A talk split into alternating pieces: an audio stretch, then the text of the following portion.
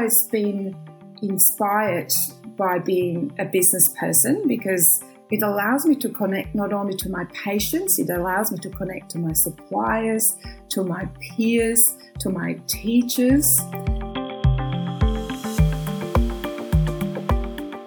I'm Michael Max, and this is Qiological. Here we are at the very, very end of the year 2019. I want to take a few minutes to review the year, share some insights and observations, and give you a glimpse at what to look forward to in the upcoming year 2020. First, I feel like I'm learning something from the practice of consistency, which is not something that comes natural to me. It might look like it from your side of our weekly interactions, but for me, it's more of an acquired habit than personal tendency. And I'd say that I've benefited a lot from that practice. After almost two and a half years of conversations on Chinese medicine that have published every Tuesday morning, I'm finding that having certain non negotiable slots on my calendar has helped me to improve my focus, give me a nudge towards slow, constant improvement, and allowed myself to not get stuck on things when they didn't hit the mark. Because I'm up to bat again in the next week. Persistence and forgiveness is a potent combination. Some of the things I've learned in the past year. First, it's important to start even if you don't know how you're going to make it work. Second, it's okay to rely on other people. And in turn, I found out it's made me more reliable. I've been kind of a I'll go my own way and figure things out kind of guy. I trust myself off the beaten track to figure out things that are right for me. But it also means that at times I've walked away from situations that were difficult rather than work them through. Qiological now requires a team as it expands, and that means I can't just work it out my way. I need to work more collaboratively. I can let myself off the hook when I'm the only person involved, but when a team is working together, I need to be better at realistic timeframes and keeping my promises. I've found reliability develops within a shared context of effort and teamwork. It's been an unexpected surprise in the past year and one that I'm grateful for. I've learned too that if I have a clear what, the how will show itself as I go. Usually things don't end up the way I've planned them. There's a lot of honing, rewriting, redesigning, and reworking on the way to getting something done. It's not that I don't have the intelligence to work it out in the beginning, but it's more like it's hard to know at the beginning how to do something if you've never done it before. I've heard it said that if you're getting it right, you're practicing, and when you're getting it wrong, you're learning. There's a lot of getting it wrong on the way to getting it right. Another thing the podcast has taught me is that things go better when there's mutual benefit. We've all grown up in a world that values competition, and no doubt, Competition does make us individually sharper and smarter, but collaboration means we can all do better together. Classic Darwinism says strength is about who eats who. But there's another process going on here, especially amongst social creatures like ourselves, and that is strength comes from who helps who. I might be the guy behind the microphone each week, but this podcast would not exist without you, the listener, who finds value in it and it would not exist without the support of our sponsors, and especially the contribution of you logicians who support the show with a monthly or yearly membership.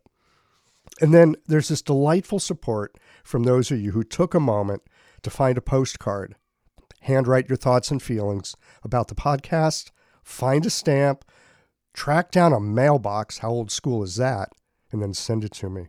I so appreciate those. All right, friends. This last conversation of 2019 is on one of my favorite subjects doing business. You know, the beautiful thing about running your own business is that it gives you a platform to create a life to do meaningful work that's limited only by your imagination and the underdeveloped aspects of yourself. Our businesses are a mirror of who we are and who we have the potential to become. I hope that you'll enjoy this last conversation of 2019 with Bridget Linder. Let's get into it. These conversations come to you through the generous support of our sponsors and members. All the sponsors here provide helpful products or services that you'll find beneficial in your clinical work. Worried that an EMR is too complex for you? Jane has friendly and knowledgeable support. Mayway Herbs is celebrating the 55th year of their family business. You're invited to make use of their vast library of resources. Are you concerned about the health of Mother Earth? AccuFast Needles is doing something about that. You can too. And later in the show, Anne Cecil Sturman offers up a sinew treatment, and the folks at Blue Poppy have something special to share as well. Do be sure to visit the sponsors page on the Qiological website to take advantage of all the special offers our terrific sponsors have for listeners of the podcast.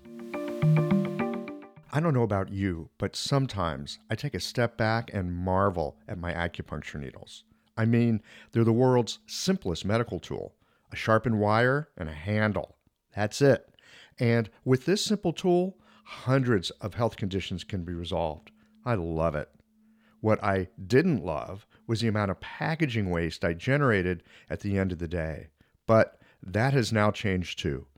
Ever since I switched to AccuFast earth friendly needles, I reduced my packaging waste by 90%. Not only are they a great needle, but the folks at AccuFast plant a tree for every two boxes of needles I use in the clinic.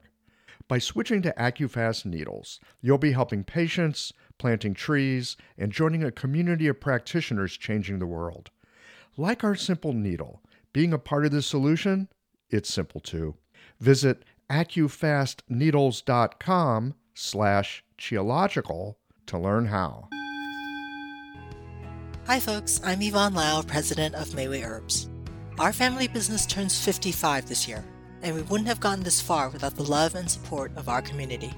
We're truly grateful and promise you that we'll continue to work hard to support you and your practice. Please visit Mayway.com to find the perfect Plumflower brand formula or formulate your own in our dispensary. Our site also has lots of articles, videos, and herbal recipes for you to explore. And tune into our podcast, Chinese Medicine Matters, for insightful discussions on all things TCM. Learn about treatment strategies and powerful herbal remedies. As we welcome the month of May, our focus is on women's health. Our newsletter articles and podcast episodes this month will highlight different aspects and unique challenges women face, so subscribe or tune in. And if you're a practitioner, get a discount on our women's health formulas this month. Just visit Mayway.com. This season and every season, trust Mayway Herbs for your health and wellness needs, and thank you for supporting Real Chinese Medicine. I love how technology can help to automate my office, and I want to share with you my favorite tool for doing so, Jane. Jane is a clinic management software in EMR with a human touch. Whether you're switching your software or going paperless for the first time, the Jane team knows that the onboarding process can feel a little overwhelming. That's why with Jane, you don't just get software, you get a whole team. Included in every Jane subscription is their award winning customer support available by phone, email, and chat whenever you need it, even Saturdays. You can also book a free account setup consultation to review your account and ensure you feel confident about going live. If you're interested in making the switch to Jane, head to jane.app slash switch to book a one-on-one demo with a member of their support team. And be sure to mention the code QIOLOGICAL at the time of sign up for a one-month grace period on your new Jane account. Bridget Linder, welcome to Qiological. Thank you. I'm, I'm very pleased to be here today. I always have so much fun when I can talk to people across time zones, continents. Like you're in a whole different day, in a whole different season. You're down under, you're down in Australia. Yes, I am. Yes, you are. So we were chatting for a moment before I started rolling tape here. And you said something that a lot of guests on my show say, which is, well, I thought I'd prepare and I didn't know what to prepare, you know, or if I should prepare it occurs to me that anyone that I talk to, I talk to them because they already know what they know. They already do what they do. They've been at it a long time. You know, I was joking with you saying, well, you've been you for decades. And that's who I'm interested in talking to. And we both had kind of a chuckle over it that, oh, yeah, we, it's like we are who we are. But why is it that that never seems to be enough? Yes.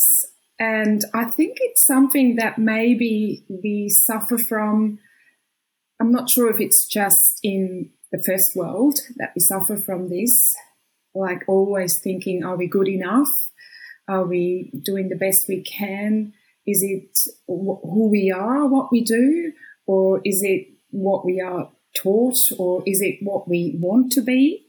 I think it takes a lot of guts and also reflection on what we do and how we feel during what we do to understand if it's us or not. It takes a lot of guts. I think you're right. It does take a lot of guts. I mean, at least if we're showing up in a genuine way, right? It's like if you show up with like a false persona and someone doesn't like it, eh, so what? That's not me anyway, right? But if you actually show up as who you are and what you do, and, and you're doing something that matters to you, and then someone calls you out, oh man, that just goes all the way into your heart, like immediately. It can make you crash, can't it? Those type of situations. We are more vulnerable when we're being authentic like that is my sense, you know. And in the work as acupuncturist, I mean, hopefully, you know, we're being authentic. And then there's that whole, I mean, air quotes here, business side, you know. And I suspect a lot of us wonder, can we be authentic in our business persona, or do we have to put something else out there for? I don't know, because someone told us to, or we're afraid to put ourselves. I don't know. You're a business person. Where do you get your juice to do what you do? I think I am trying to work in a framework of business, even though it's a bad word in our industry. People don't want to be entrepreneurs or they don't want to be business people. They want to be healers. And they always cringe when we talk a little bit more about what is it like to be in business as an acupuncturist or a Chinese medicine practitioner.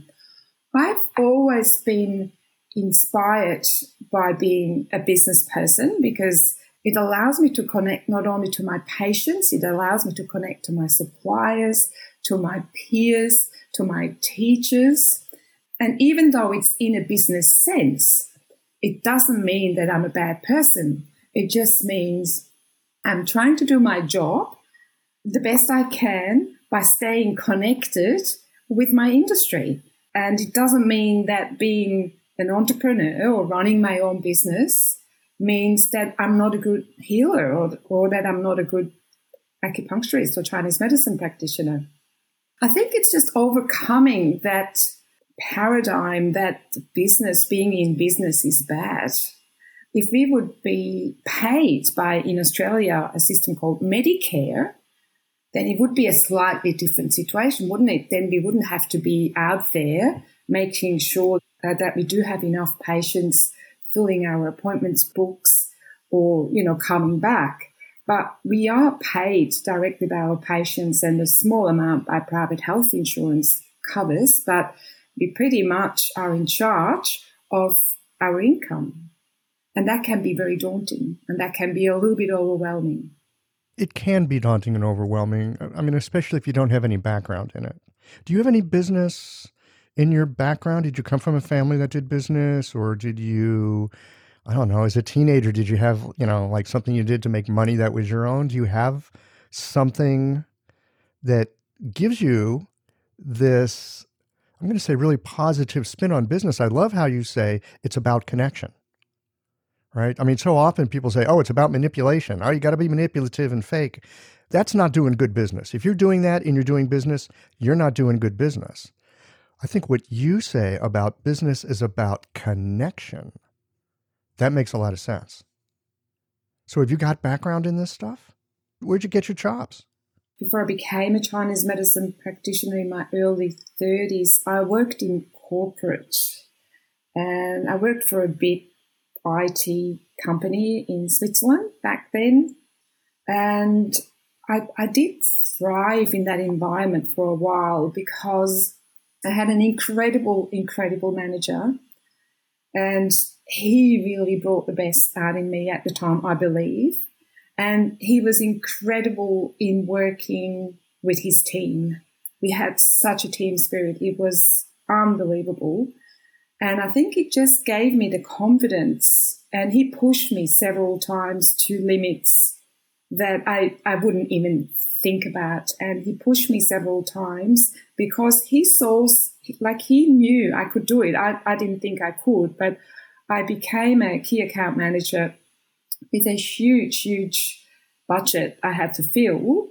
uh, was a number, I think it was about 12 million Swiss francs I had to bring in per year. And I, I thought he really overestimated me, but he was. he chose the wrong person. Oh no, you got the wrong person. yeah, absolutely. And I kept saying to him, look, I, I think, I think this is wrong. I think I really can't do that. But then he said something very important. He said to me, I'll be there. I'll help you. And you can. And it just changed the way I was thinking things. Uh, it just changed the way, it changed my belief system, it changed my approach. And I think that made a huge difference to me feeling confident about what I was doing. And the other part is that I feel that I have a pretty good intuition. For some reason, I don't know, it just came with me. And so my gut feeling is quite strong. So I actually now rely on that. I say, well, you know, this feels not right, so I'm not going to do it. Or this feels great. It might feel a little bit uncomfortable. It might feel a little bit pushy or a little bit of, it might feel a little bit overwhelming, but I've got the feeling I have to do this. And I just went for it.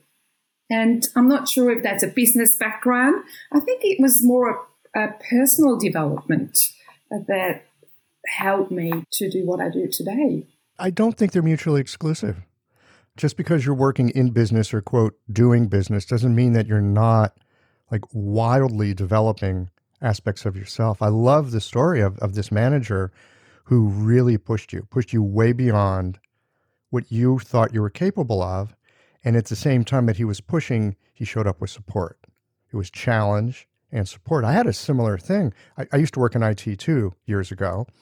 It's funny, I've always had job when I've had jobs, I've always had these jobs where when I got the job, I was not qualified for the job. I had the potential and I had the interest, but I really wasn't qualified for the job. And I've had people that saw that and they took that challenge on. In fact, the jobs that I was like super qualified to do, like with all the background and this and that and everything, I never got them. Those never worked out. I've had I've had situations where I thought I've got this one nailed. I am the man for the job. Never happened. For me in my life, having that edge of I don't quite know how to do it yet has been super important. I love being at my growing edge. It's terrifying and as one of my managers pointed out, he said people do the best when they have both support and challenge. You got to be challenged to what's just beyond what you can do. And then you have to have someone backing you up.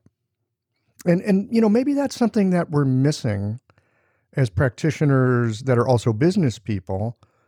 We've got the challenge. We don't always have the support. Yeah, that's correct. And I think that's something that's severely lacking in our industry whenever I do talk to practitioners, they do genuinely lack support in all sorts of situations. They might lack support if they're successful, but they also may lack support when they have a very difficult situation in their clinics when it's not working or they're not getting enough patients or they're being audited by the board or situations like that. They always lack support.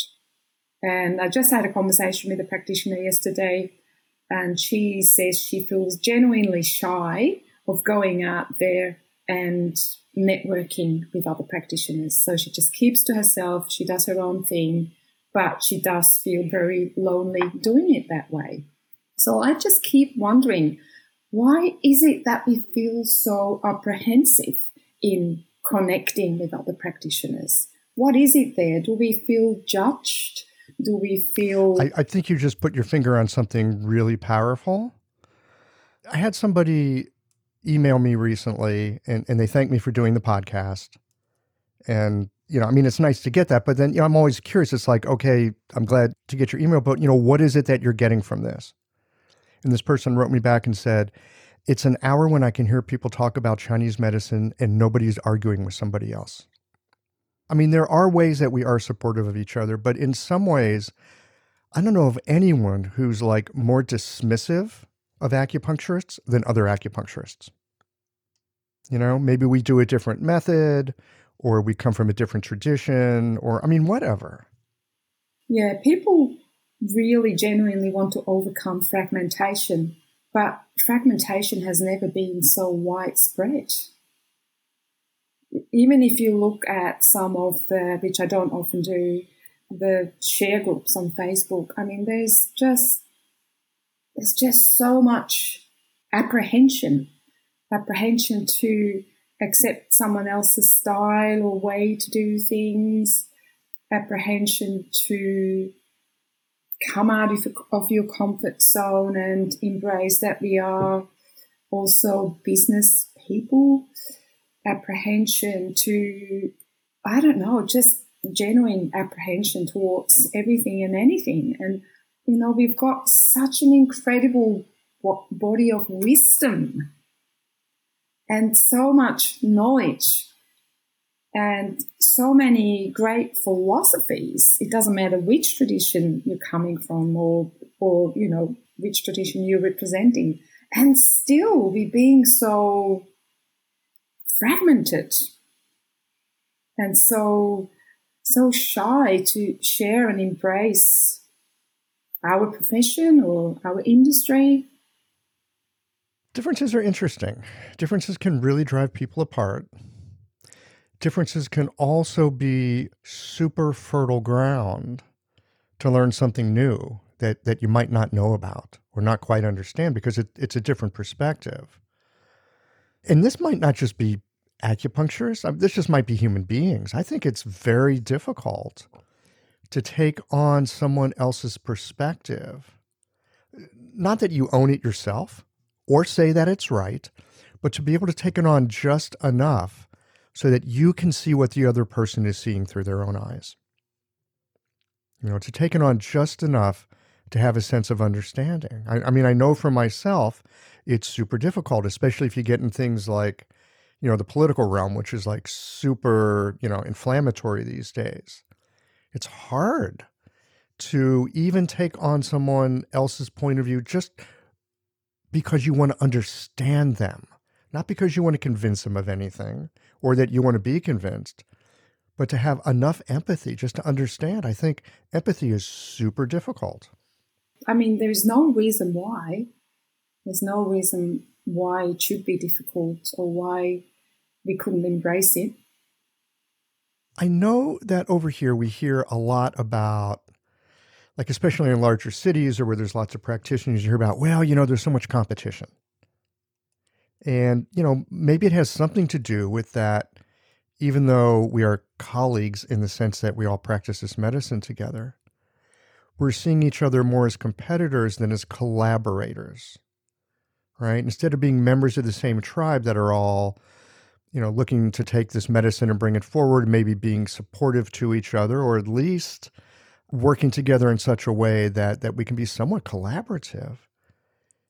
I think so often we end up with this like, oh, well, if you're doing if you're doing well, it means I'm not doing so well. And you know, it's a very Darwinistic idea, right? Survival of the fittest, and there's only so much to go around. I wonder if that's really true. I don't think we see the opportunity that collaboration will provide us with. And the separation where does the separation come from?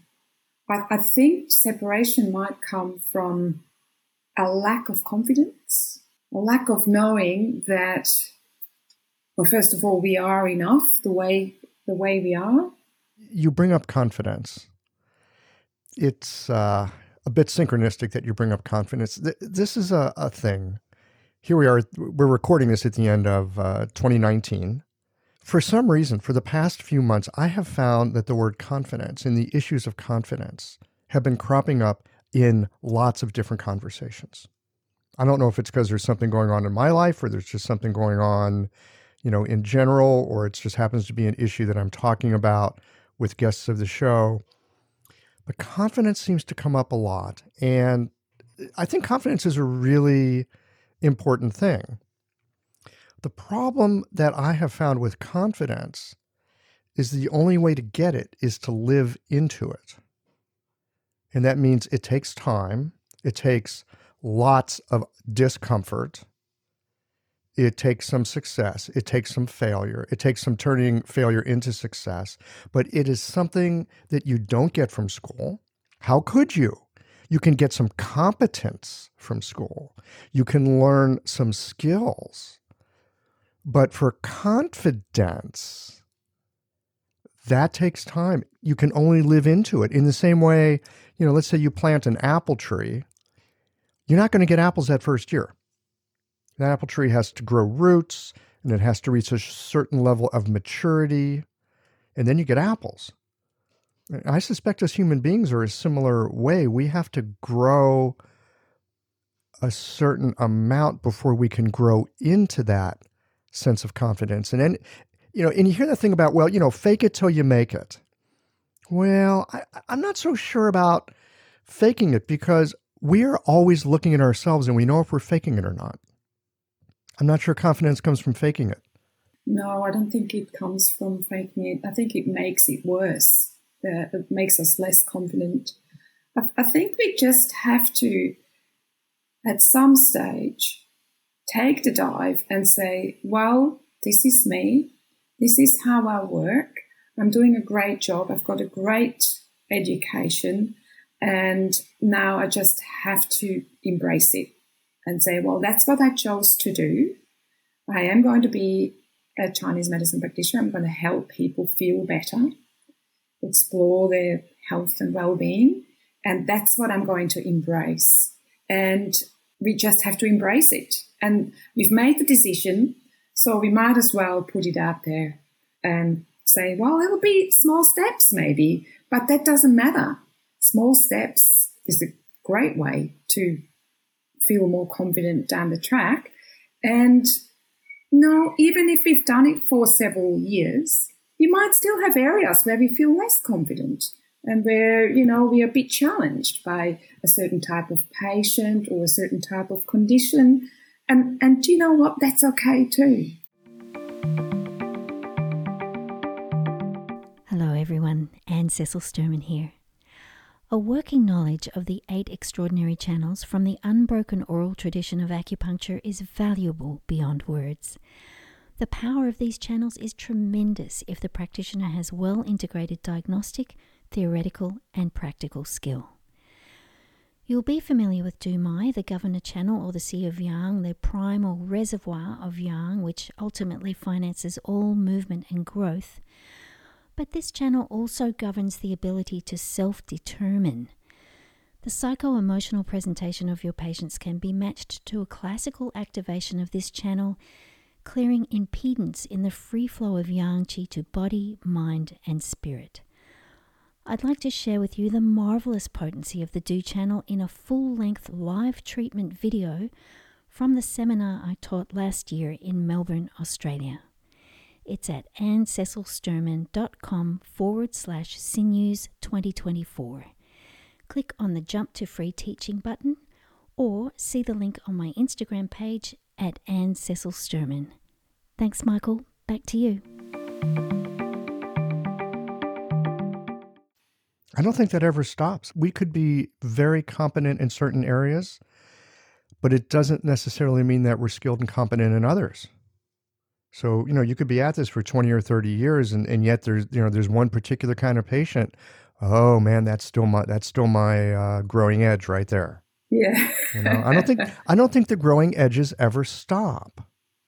No, it'll keep us on our toes. It'll keep us in a frame of mind where we want to explore further, become better, learn more, and I think it's actually a good thing. That was one of the reasons why I chose Chinese medicine because I knew I would never run out of ideas to explore and and dive into. Tell me about that transition corporate IT, millions of dollars of budget, into acupuncturist. What happened there? I was one of those people who always, always, as far as I remember, wanted to be a doctor, a medical doctor. But my you're the, life. you're the opposite of me. really? I never wanted anything to do with medicine. oh, that's wonderful. That? Look at you now. Look at you yeah, now. Yeah, look at me now. Yeah, yeah. but you Uh, always wanted to be a doc- you were always interested in this kind of thing. I was always interested in medicine, and my life or the circumstances of my life didn't. Well, I just didn't have an opportunity, or I didn't, you know, I, I didn't feel strongly enough about it maybe at the time. But I grew up um, with a single mother, and we didn't have money at all, and it was quite tough. And I always fought with my mother, so I, it just wasn't conducive when I then became an IT person, IT person, a key account manager, I was able to to explore the rebellious side that I had. I always had a bit of a rebellious side in me, and it was great. I could explore that. But then after a few you mean you were like riding motorcycles and jumping out of airplanes? I, I did ride motorcycles at some stage, but it wasn't giving me enough. So I, I stopped doing that. So I decided at some stage I needed to explore the world. And I took some time off from my job and thought, oh, you know, I want to go to the furthest place that I can imagine. I want to go to Australia and just, you know, find new ideas about what I wanted to do with my life. That was, as I said, in my early 30s. So I came down under and I loved it. I loved it from the moment I landed here. I just loved everything about it. I loved the lifestyle. I loved the country. I loved the the nature. I just absolutely fell in love with it. you were in your place. I was in my place, yeah. Mm-hmm. But I still didn't know what to do with my life, so I thought I'd just float around for a bit, explore some more of the continent. And then I landed in Melbourne at some stage, and I think I had some kind of health condition, which I don't even remember now what it was. It might just be pain. And someone said to me, Why don't you go and see an acupuncturist? And I thought, well, acupuncturists, I don't even know what they are, what they do, and how they work. And I went to an acupuncturist in Melbourne and I was just mesmerized by the whole experience. I, it just clicked. And I thought to myself, during that session, I thought to myself, I think that's what I want to do. I think that is really what I want to do. So I said to my acupuncturist, I said, do you have any idea where I could learn what you do? And he said, yes, you can actually study with me. I've got a college and you can learn from me. And I said, well, that, that must be a sign. So I had to wait six months until I could start my course. And, and that was in 1997, I think. And I've never looked back. I'm so glad I didn't go down the medical, the medicine path. I'm so glad. The conventional I- world. yeah, the conventional uh, medical path. I'm so glad I chose this this one, and I'm I still love it. I think it's a wonderful, wonderful modality to be practicing in, and it has so much opportunities, and it has so much potential, and it can help so many people. So you've got this corporate background. You're fine with working with big budgets. That's kind of a nice thing to be able to like look at large amounts of money and not be scared about it. You know, I mean, I, I, think for a lot of us, I know for myself, sometimes I'll look at like, oh, I had this really good month. And it's like, is that okay? I mean, it's a funny thing sometimes to to look at doing well and go, is that okay for me?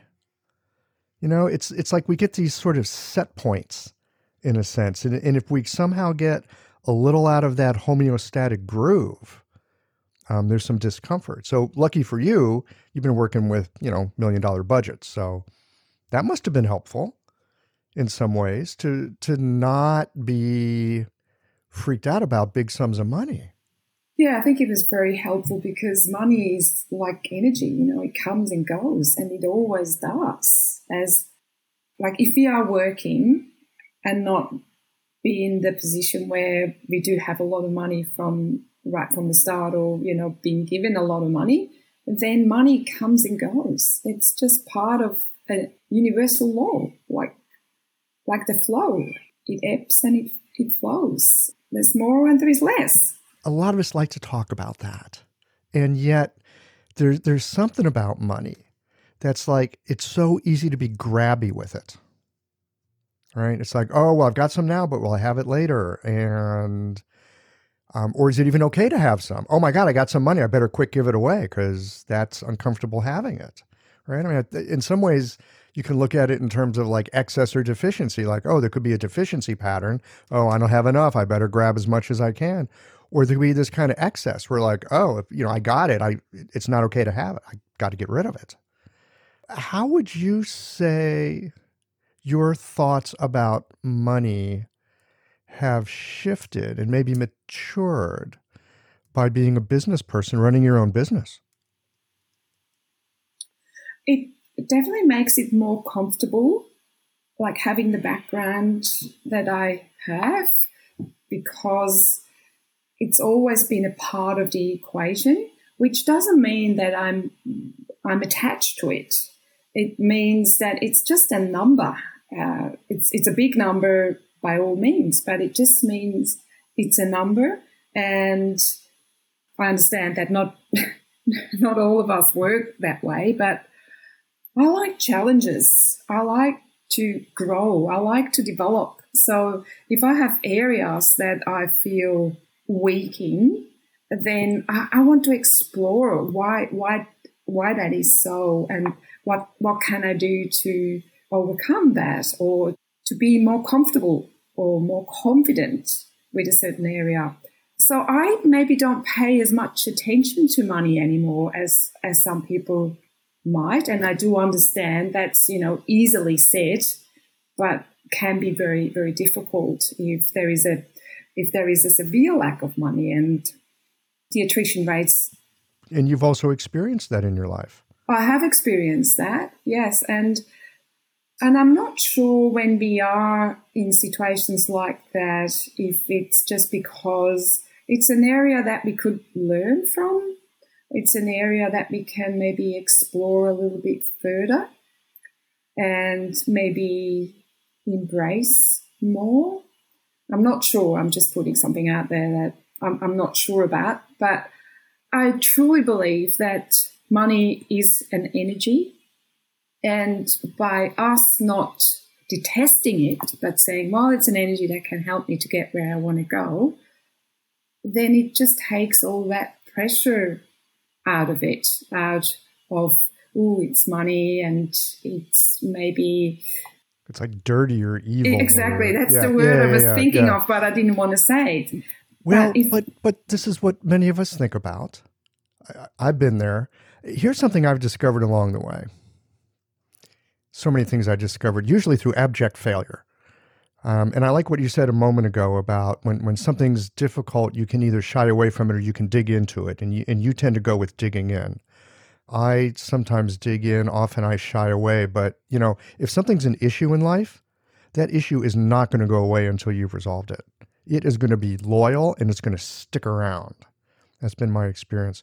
One of the things I've discovered about money is that if I've got a bad attitude toward it, if I've got this idea that it that it's something I shouldn't really want or it's not okay to have much of it, it's going to make it very difficult to have a good relationship with it and to be able to acquire it. It's like if if money's something that I don't think I should want, it's going to be hard to get much of it. And yet we need that flow. It's just like, you know, we need a certain amount of air, we need a certain amount of food, you need a certain amount of water if you're going to just live, you know, in this physical life. And yeah, money can be seen as a kind of an energy, a kind of flow, a type of exchange. You know, we're Chinese medicine people. You could say it's a kind of a manifestation of qi. We do need it if we want to continue our journey as practitioners, then it's part of our world. So we might as well say, well, money comes as an exchange for a treatment that we give or consultation. And it's how things are. You know, you can't make it go away because you don't like it. It's part of the equation of us being practitioners and business people.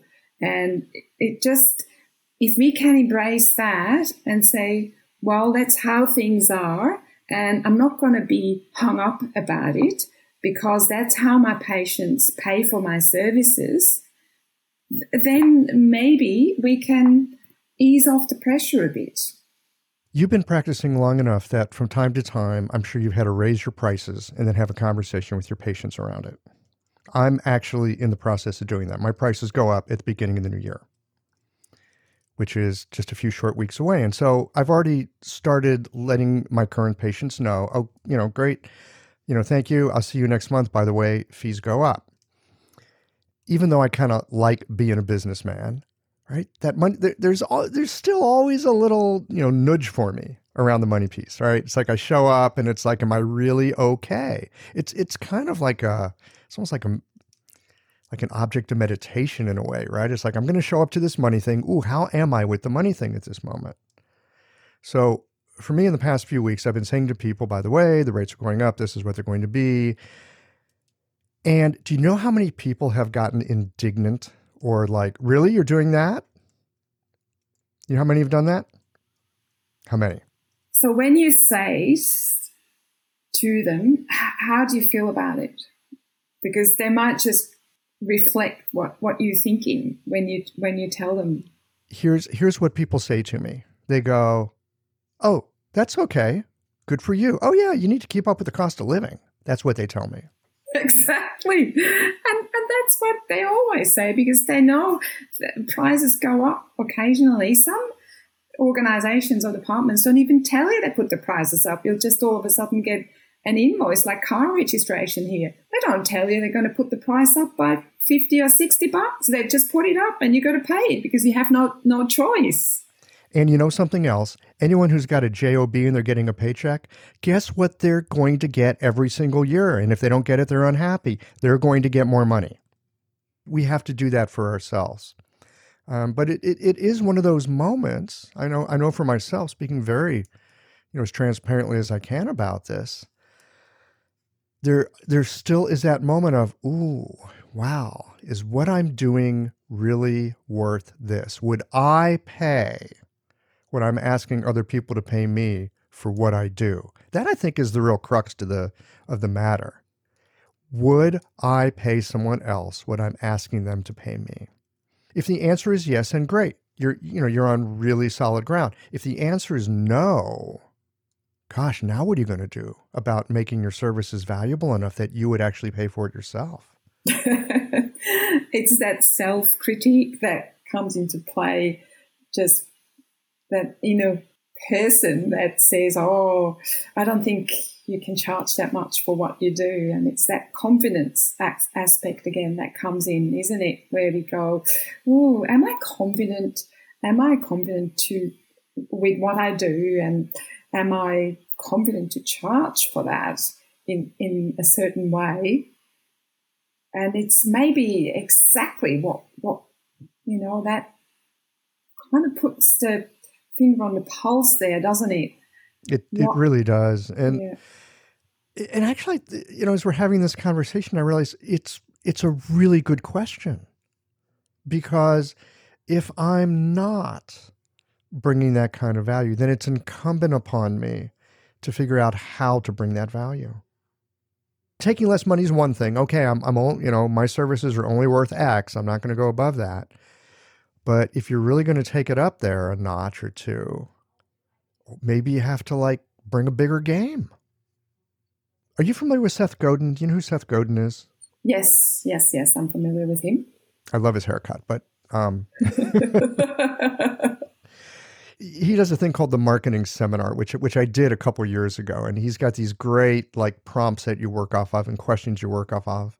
And and one of the great questions that he threw out, he said, "Okay, what if you had to increase your price by a factor of 10?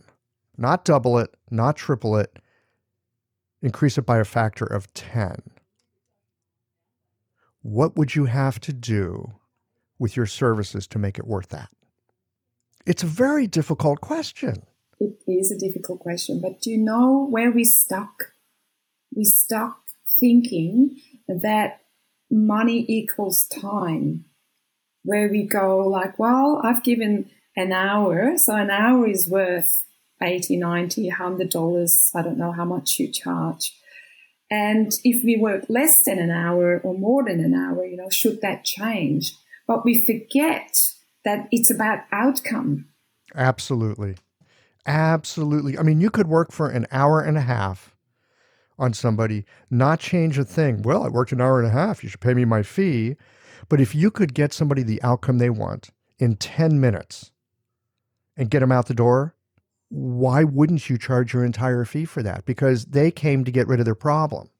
Bridget, I th- thank you for bringing that up. Uh, I run into the same thing sometimes. Sometimes people start feeling better pretty quickly, and I'm thinking, okay, we're done for the day. Oh man, they've only been here 20 minutes. Yeah. Right? how, how great is that? Can I do Um, that? Absolutely, because it's about outcome and it's about, you know, seeing people coming out of your treatment room like different persons. They had so much relief, they had so much relaxation, and, and they tell you, you know, they tell you this was amazing. And they'd probably be happy to pay you 250 or $500 for that because, and it doesn't matter that they were just 20 minutes. They, they just spent 20 minutes in your treatment room. All right, kids, did y'all catch that? We're paid for our outcome, not for our time. Yeah. Because do you know what profession charges by the minute? One of the oldest professions. Massage therapist. yes, yes, yes. and also prostitutes, I believe. no, we're going there. You already did. You said the oldest profession in the world. They charge by the hour. Is that do they? Char- but do they? Are they charging by the hour, or are they charging for the outcome? Good question. I have no experience whatsoever. We might need to get a hooker on here. we might have to. Yeah, absolutely.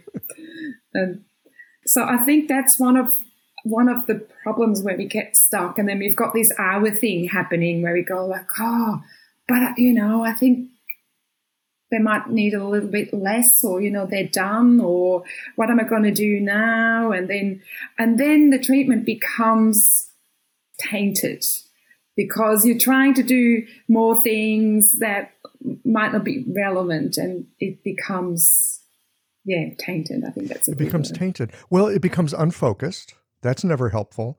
And there's also, I mean, depending on your particular perspectives, uh, certainly the perspective I work from, you can overtreat people. Overtreating people can bring as many problems as undertreating people. More is not gooder.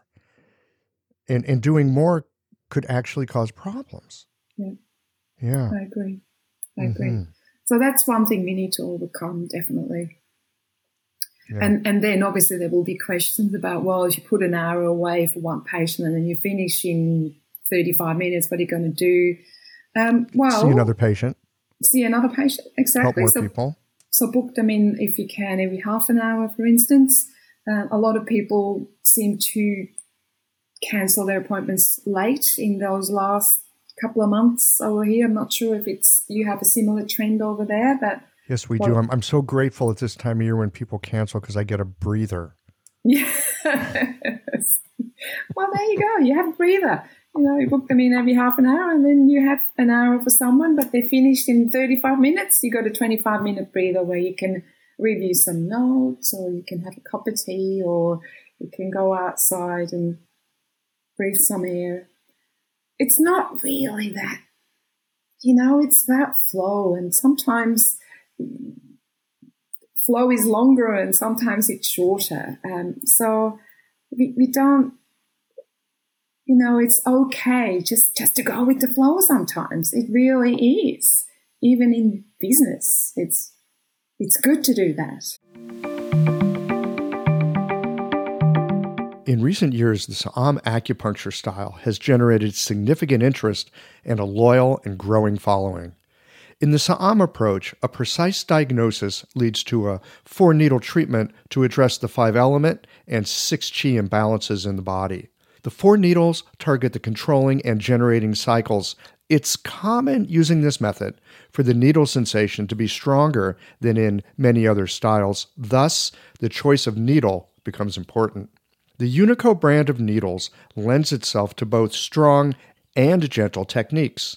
These superior needles are made of uncoated Japanese surgical stainless steel and feature the best guide tube on the market with its unique beveled edge.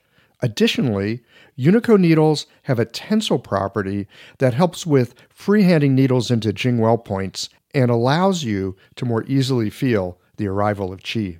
Blue Poppy is the exclusive importer and distributor of Unico needles.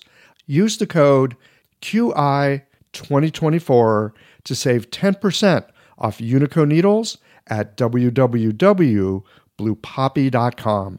You'll be glad you did.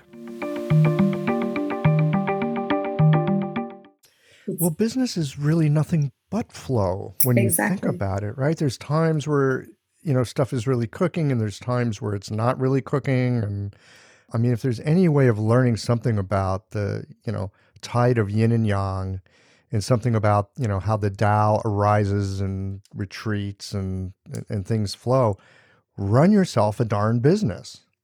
And, and you'll see that this is absolutely true. Yeah, it's a great way to experience that flow and to go beyond your limits. Yeah. So let me ask you this How has being a business person made you a better practitioner? See, I don't see myself that much as a business person. I, I see myself maybe as a more confident practitioner with the background in business maybe, but I still see myself as a connector. I connect. I connect with patients. I connect with my colleagues at work. I connect with my team.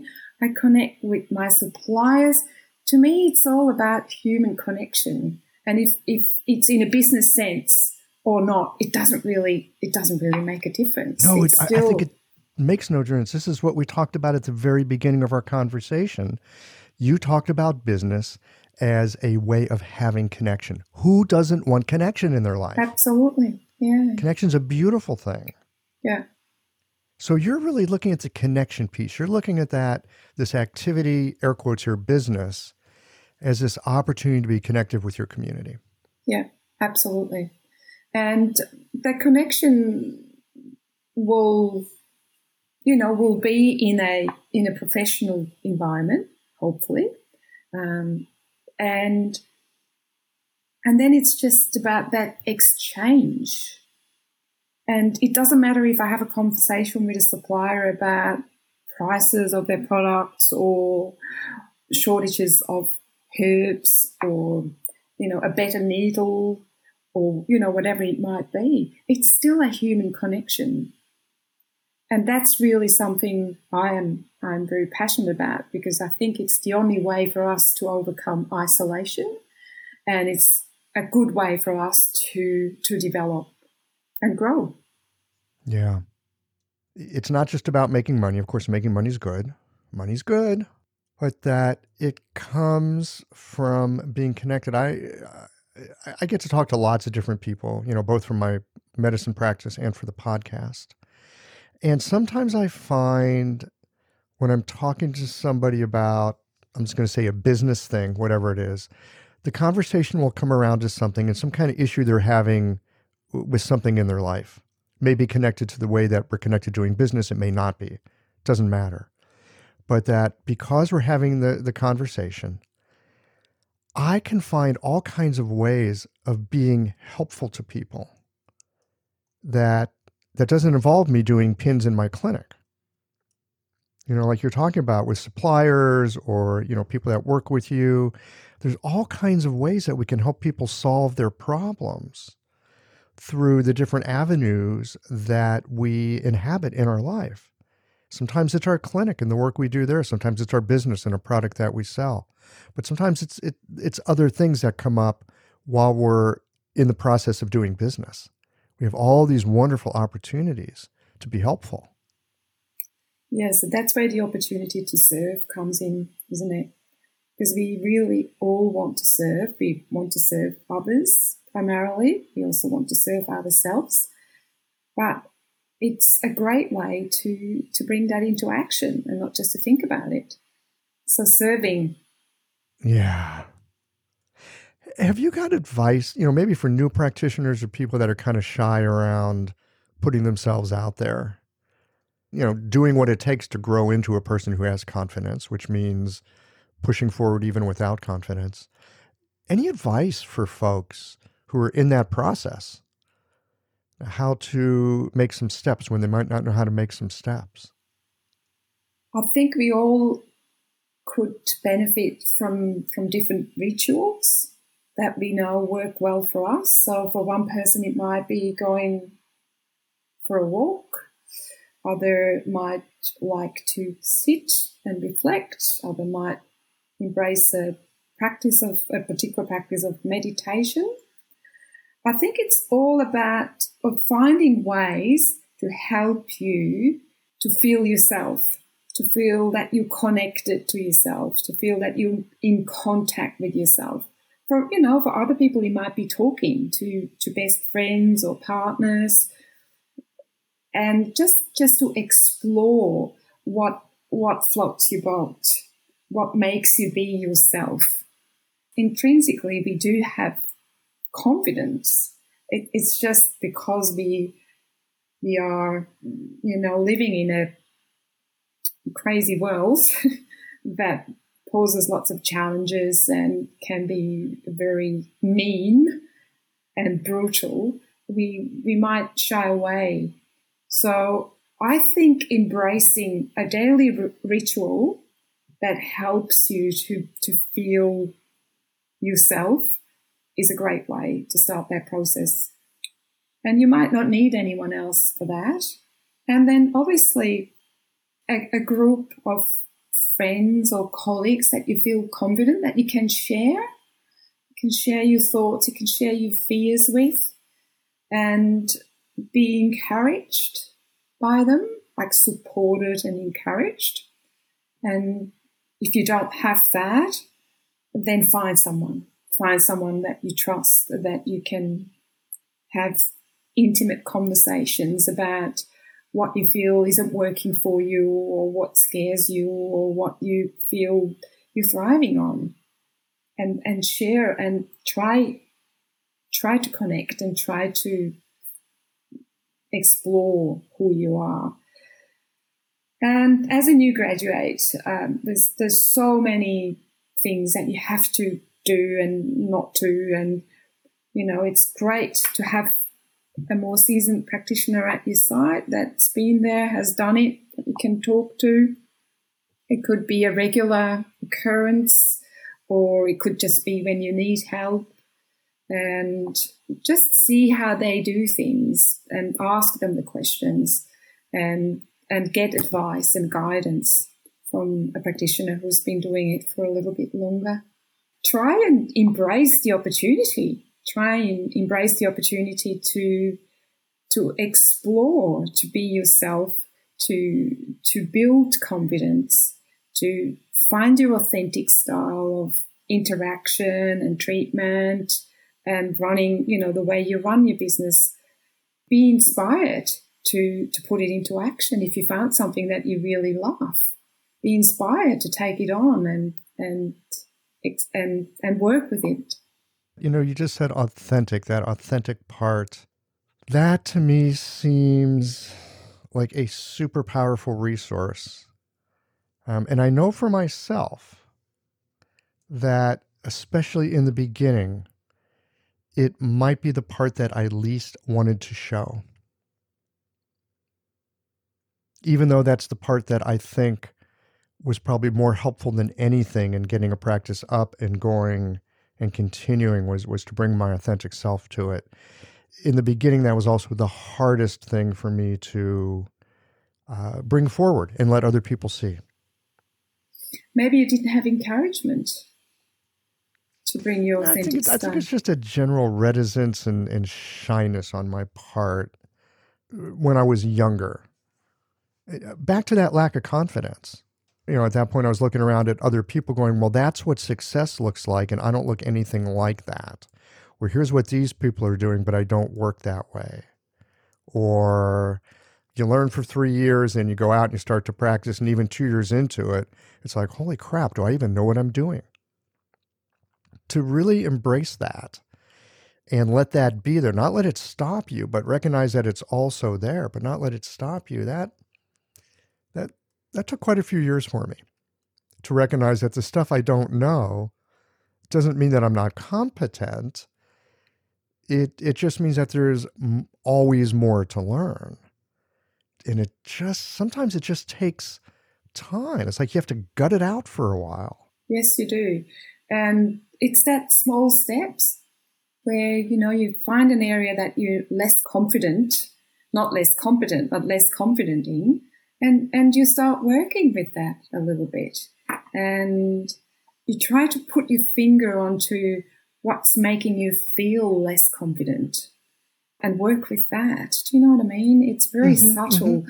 It's very subtle sometimes. So that's where good conversations with colleagues or like-minded individuals are really, very, are very valuable. Where you can say, do you know what? This is how I experience those patients that are assertive, you know, they actually make me feel uncomfortable. What could I do about it? And then you start talking about it and maybe developing some strategies. And I kid you not, in no time, you'll be a lot more confident. Absolutely. I, I think our air quotes here difficult patients, they really can be wonderful teachers because they're pointing something out to us where we are deficient. We're not quite as well developed as we could be. And and how do you know that? Because this patient here just steps all over your buttons or just makes you feel like you don't know what you're doing. And and that's yeah, if you can be honest with yourself, get some help. You know, this is where I think conversations one on one, small groups, actually in person are super helpful. And this is where the digital realm is super unhelpful. You know, to take the vulnerable part of yourself and put it out in front of the whole world. You know, I'm not a digital native. Maybe younger people that that have been doing that their entire life are comfortable with that.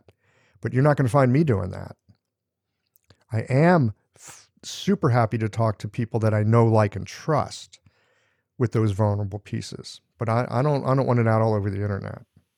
I understand our generation might be not so keen to to do that type of conversation. But at the same time, I mean, it allows me to talk to you about, you know, having this conversation to you this morning. And I, you know, do feel pretty vulnerable doing that as well because I don't know who is going to listen to it and, and how will they judge it and will they say, oh, it was like this or it was like that?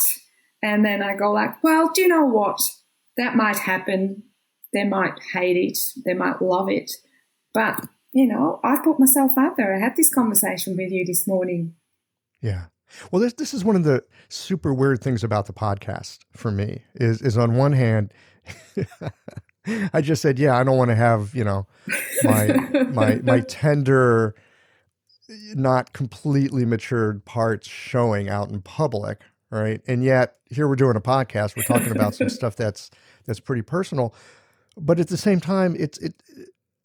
I'm focused here more on the conversation with you and and exploring that piece of it. I, I realize that the podcast goes both ways, and I hadn't even thought about it too much until you just pointed it out that the world is listening. And once again, I have just contradicted myself. Oh man, happens all the time. I, I think what I meant by not wanting to have it, those parts of myself shown in public, it's it's more the um, you know, I guess like the chat groups and the Facebook things and, and just places where I, here's what it is. Ah, this is what it is. It's the places where I don't feel connected. If I feel connected, even though this is a public forum that we're in at the moment, and, and all y'alls that are listening to this, even though it's that public forum, but it's because I feel a sense of connection that I can have this conversation. So, so we're back to this thing that you started talking about in the beginning that it's about connection. It's where and how we find connection. And, you know, maybe you find connection on on, you know, your chat stream. Well, if that's where you find it, great. but it's it, it yeah, it's about that. There's all this other stuff I wanted to talk to you about. We're we're at almost an hour already because you know that's just the way these conversations roll. I mean, I know you're a practitioner, but you know this is kind of a, a business conversation.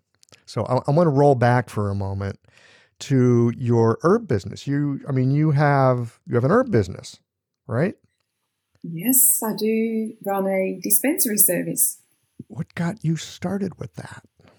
I originally come from Switzerland. That's where I grew up before I took off to come here to Down Under. I worked as practitioner in Switzerland for a little while, going back there after my, I completed my studies in Australia and I couldn't stay because they wouldn't give me a permanent visa. So they actually threw me out of the country. they did, yeah. in 2002. So I went back to Switzerland and I started working as a practitioner, but I also was always extremely interested in herbs. So I started working for a dispensary service in Switzerland. And in Switzerland, as a practitioner, you're not allowed to self dispense. You actually have to use a licensed pharmacy to do your herbs. So I worked for two, two different ones. And before coming back out here in 2008, I, I came in contact with a product that I loved, their liquid extract. Um, and I, I loved them because they had such high, high compliance. So I came back to Australia, moved regionally, which is about two hours away from Melbourne, onto an island called Phillip Island. Ah, hard to get kicked off of an island. That's right. And when I was contemplating how how was I going to do herbs, I knew I, I was just I knew that model where you don't have your own herbs and you you just order the herbs from from a pharmacy, so you don't have to do your dispensing. That really worked well for me. So I wanted to find a similar product that I I got to know in Switzerland that I couldn't. Uh, there were only tinctures available in Australia, which have a very high percentage of alcohol. So I decided to bring those liquid extracts out to Phillip Island. And then I thought, well, if I'm using them, I might as well offer them to other practitioners. And that's how, how this business venture started in 2008. This is one of the things that I super love about business. It's it's often an opportunity to in some way scratch our own itch right? There's something we need and so well oh, i can't find it. Well i'll just i'll just do it myself. But also it's a way of, of bringing that to other people right? It's, it's that idea of oh this has been helpful for me. Oh hey i could share this with my community right there's a need here there's a way that i can be helpful and um, I think we often forget about that in the business, you know, with the business world, so to speak. It's it's not. I mean, I used to think about it as well. How am I going to sell stuff and make this work? And increasingly less I think about that, and I tend to think more about how can I be helpful. And I think that's a much more potent question. So it sounds like you found some ways of being helpful. Yeah, and it gives me lots of connections. It gives me connectivity to practitioners, to the regulatory bodies, to my supplier in Europe, um, to you know other suppliers that provide us with materials, packaging, and other ingredients from here. So it gives me lots of connections to well, all over and the world. And you're an international really. businesswoman. Oh, yeah, I wouldn't go that far, but. Well, uh, see, Switzerland, Australia, you're talking to me in United States. Yeah, I'd say international. One other thing that I noticed that you're doing these days, you know, you were talking about how, especially for newer practitioners, it's helpful to be able to talk to someone who's got some experience, you know, to, to help guide you. It sounds like you're doing some of that work these days. Yes, I embraced that and overcome my low confidence. I did. And I decided um, that I was going to write a book last, well, I, I decided three years ago, but it didn't get completed till last year. And I wanted to help new graduates because I became aware of high attrition rates in Australia, 95%, you know, stop working in the industry after about, or, you know, within five years. And I thought, that's, that's incredible. That's incredible. So many talented practitioners and they leave the industry within five years. How can that be? So I just thought, well, you know, I've been working in the industry for a while, so I'll just put it all together and it became a book. And I launched that book last year, uh, sorry, this year, in 2019. I launched it this year.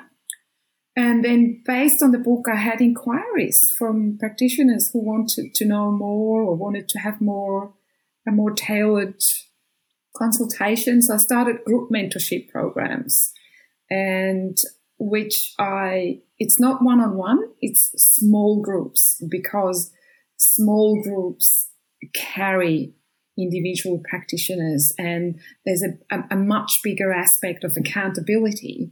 So when you say. And you can learn from more than one person. Exactly. Exactly. Yeah. So I just completed another group. There was one new graduate and three practitioners who maybe started within the last three years. And it was amazing. It was, we had such a good time and it was just wonderful to, to share, to connect with these practitioners and find uh, where they wanted to be, what they wanted to do with their businesses and help them. You know, it was just talking about things and maybe applying a certain focus to who they were as a person and how they could bring that into their practice to make their practice authentic.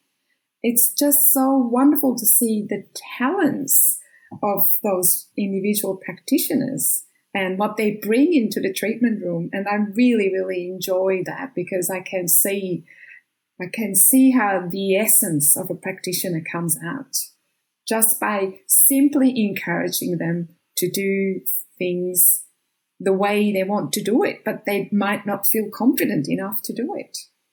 And I absolutely love, I absolutely adore that work. It's given me so much and I learn so much from them as well. Yeah, it, it, it goes both ways, doesn't it? It does. Yeah, it, it's it's hard to open up those kinds of conversations and not receive a lot of nourishment yourself and a lot of you know new ideas and and maybe you know just recognize oh there's something that I've not been attending to that I could attend to a little bit better. How do people find you on the internet if they would like to get your book or maybe do some work with you? They can go to brigittelinde.com and Brigitte is spelled as in B R I G I T T E, linde.com, and they can find all the information there. And thanks for giving me the opportunity to name my website here today. Uh, you're welcome. I'll, I'll make sure it's on the show notes as well. Brigitte, my connector friend, thank you so much for this delightful conversation today. It was great, and I appreciate the opportunity. And thank you for being such a legend in with your podcast and what you do and how you do it. It's just amazing. I'm so happy that we've connected. Thanks as always for listening. If you liked this conversation, if you learned something new or found a moment of inspired insight, share the episode with your friends. If you want to support Qiological, there's just one way to do that. It's by going to the website and becoming a member or leaving a one time contribution today. Well, folks, that's it for today. Join us again next Tuesday for another conversation that connects up the voices of our community.